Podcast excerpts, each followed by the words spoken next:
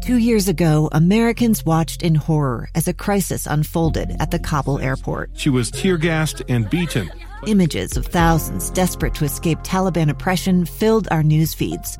More than 80,000 Afghans made it to America. But the story didn't end there. It was very cold. There was no power, no heat. Who would help our newest neighbors? I'm Andrea Smardon. In Stranger Becomes Neighbor, you'll hear the stories of some remarkable refugees who left their homes and their dreams behind only to start over from zero. Their only possession was 3 blankets. And you'll meet Americans who stepped up to help them. You want me to come when you deliver your baby.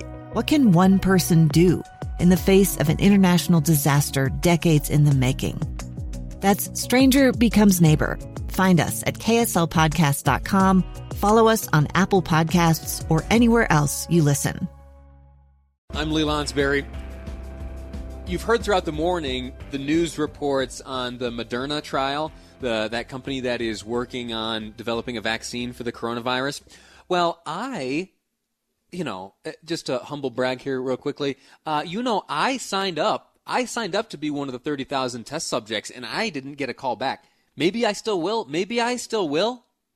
but I have not yet received a call. Not sure if maybe I disqualified myself somehow in the questionnaires.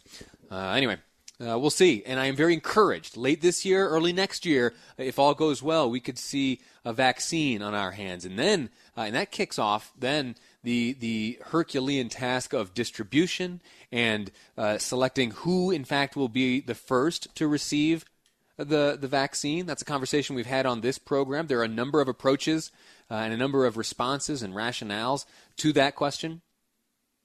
It's an interesting one. Maybe we'll have that conversation again as we get closer to the vaccine. Anyway, I want to talk to you for a moment here as we wrap up today's program about donating blood, specifically this idea of convalescent plasma. It was not that long ago, in fact, just a few weeks ago, that the FDA commissioner and a White House coronavirus task force member, Dr. Stephen Hahn, they spoke with Whit Johnson from ABC's Good Morning America, talking about these new therapeutics which are helping new patients, including an assist from the recently recovered. We also have convalescent plasma, which is a new type of treatment that has been used before in infectious disease, where you take the antibodies from someone who's recovered from COVID-19 and give that to someone who's currently had it. Over 28,000 Americans have been treated. It's available. So think about that, and think about some of the conversations we've had on these airwaves, 2 of them in particular. First, with John Herring. Remember that gentleman?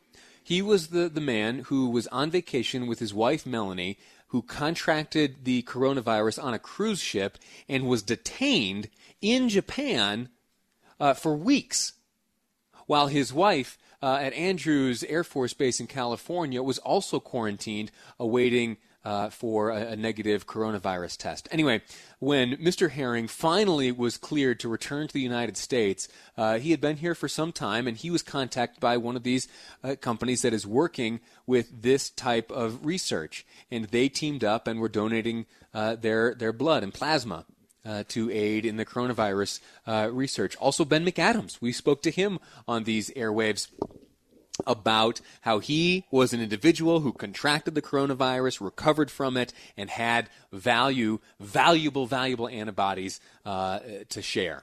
And he engaged in a similar program. Anyway, the Red Cross would like to get their hands on some of these life-saving antibodies. And joining me on the program right now, Cynthia De La Torre, spokesperson for the American Red Cross, joining me now to discuss exactly what the need looks like for the Red Cross. Cynthia, how are you? I'm doing great. Thank you. How are you doing? I'm all right, and I'm encouraged to have you here on the line because we have, in the past on this program, we have rallied together for the purpose of donating blood, and I think that the information that you're about to deliver will fall onto the ears of folks eager to help. So tell me, what exactly are you after right now? Well, with the number of coronavirus cases increasing across the U.S., the Red Cross has seen a demand for convalescent plasma more than double over the last month. So right now, you know, the Red Cross is distributing this convalescent plasma products, you know, faster than they're coming in, which is resulting in an emergency shortage of this potentially life-saving treatment. So we are encouraging those who are recovered to please reach out and, apply, register on our website to see if they do qualify to help those who are critically ill right now with COVID-19. What are some of the qualifications? I guess, understandably, you would have to have suffered from the coronavirus and recovered, but anything beyond that we might not predict? Right. Well, you do have to have, be in good health and in good health standing, have those eligibility qualifications that you do for blood donations, which is at least 110 pounds, in good health, like I said, and also have that COVID-19 positive test result. We are definitely prioritizing those first to know that they were in fact infected and right. have potentially those convalescent plasma, those antibodies that are needed. Is the process for extracting this convalescent plasma, is it any different than like a traditional blood donation experience? So it does take a little bit more time. It is from a different machine that we call it. So it does take a little bit more time, and there, like I said, more qualifications needed. Yeah. But ultimately, it's about an hour long, and can help potentially save up to 3 lives. So it's actually worth it for just taking a little bit longer. You are incentivizing, in some measure, the donation of this convalescent plasma. What are you doing? I'm sorry, incentivizing? Amazon? Is Amazon on board? Are there gift cards involved? Oh, absolutely.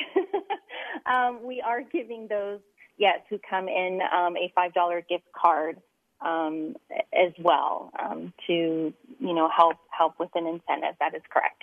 And you still need traditional blood donors to show up at your events and to schedule appointments for donation. Is that correct? Absolutely. Blood is always needed as well, for those cancer patients, sickle cell disease patients that are in constant need of blood donations every couple of weeks, trauma patients as well. So we can't forget that blood donations are also needed. We are also giving the Amazon gift card for the blood donors as well. Oh, very good. All right. The website is redcrossblood.org. You log on there, type in your zip code, and you'll be connected with either a drive or a way to set an appointment. And there are those who are very much in need of what you have to donate. Cynthia De La Torre, spokesperson for American Red Cross, thank you so much for your time and for your work on this. This is really life-saving stuff, and I admire you for it. Yeah, thank you. And of course, to all those blood donors and convalescent blood donors as well who will be giving. We appreciate you. Outstanding. Thank you so much. That's going to do it for today's episode of Live Mike. Before I go, I do want to share with you one quick story on this same topic, and it has to do with the donation of this convalescent plasma. As hospitalizations continue to rise, now back up to the levels we saw in April, there is, in fact, help needed from all quarters, including those who have already suffered and survived COVID-19. Here from ABC is a brief story about one couple presented by Kaylee Hartung of ABC. An urgent need for convalescent plasma donations taken from recovered COVID patients to help those currently fighting it. They say about 68 people have been affected by our donation. Brian and Dina Murphy answered the call in San Antonio. Brian donating 7 times and Dina 12. You barely feel the needle even going in. It's so small. And the thing is, it's just rewarding to know that you've helped other people. Both saying they'll keep donating as long as they're allowed. All right. You hear that good feeling described? I have been lucky enough to avoid the coronavirus, but I have gotten into donating blood recently, and it is a good feeling. I mean, not the needle, that hurts a lot, but knowing that you're lending something that you have to give and share, and that is helping someone else, very basically, at this very basic human level, it is a good feeling. And right now, as so much is giving us reason to feel down, here's a small way to feel good. Redcrossblood.org is a way to get that convalescent plasma of yours donated if you were a former sufferer of COVID-19.